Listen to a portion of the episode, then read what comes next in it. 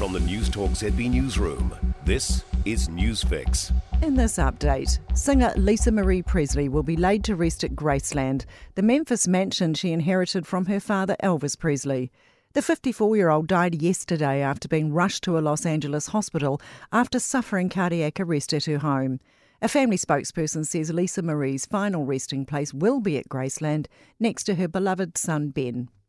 Russia is claiming its first big battlefield gain in half a year. The country's military say it's captured the salt mine town of Solidar. However, Ukrainian officials say the fight remains ongoing. The battle for Solidar has been one of the bloodiest of the war.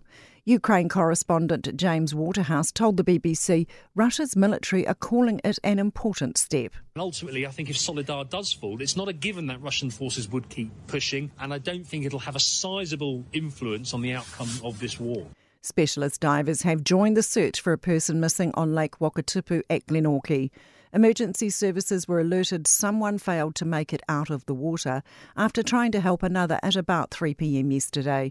A police officer at the scene told the Otago Daily Times the missing man was a father. A homicide investigation is underway after a woman was found dead in Dunedin this morning. Police were called to a residential address shortly before 3 a.m. A woman was found dead at the scene, with one person now in police custody. Hawke's Bay Regional Council-managed buses are set to carry National Party advertising. The Regional Council has become aware its bus contractor, Go Bus, has accepted political advertising from the National Party in Hawke's Bay and other places.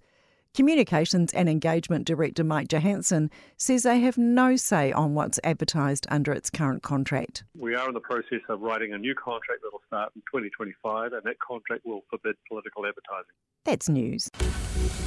In sport, Black Caps skipper Kane Williamson is pleased with the way his side's adjusted to changeable circumstances in clinching a 2-1 ODI series win in Pakistan.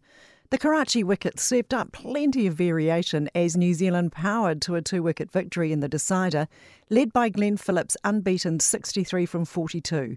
Williamson says the series ebbed and flowed. You have to think on your feet, and that was really pleasing for us as a team to be able to do that. And not just the conditions in general, but I think from game to game they did change, and we saw a lot of different threats with the ball at different stages.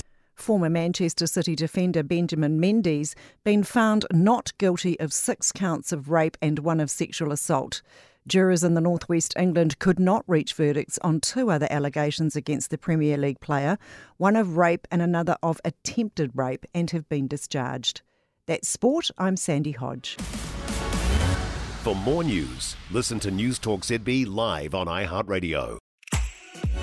If you enjoyed this podcast, you will love our New Zealand Herald podcast, The Little Things, hosted by me, Francesca Rudkin, and my good friend Louise Airy. We focus on all the little things that you can do to make a positive impact on your life and to cut through the confusion from the health and wellness industry. Join us every Saturday to hear from the experts for all the tips and advice you need. Just search The Little Things on iHeartRadio or wherever you get your podcasts.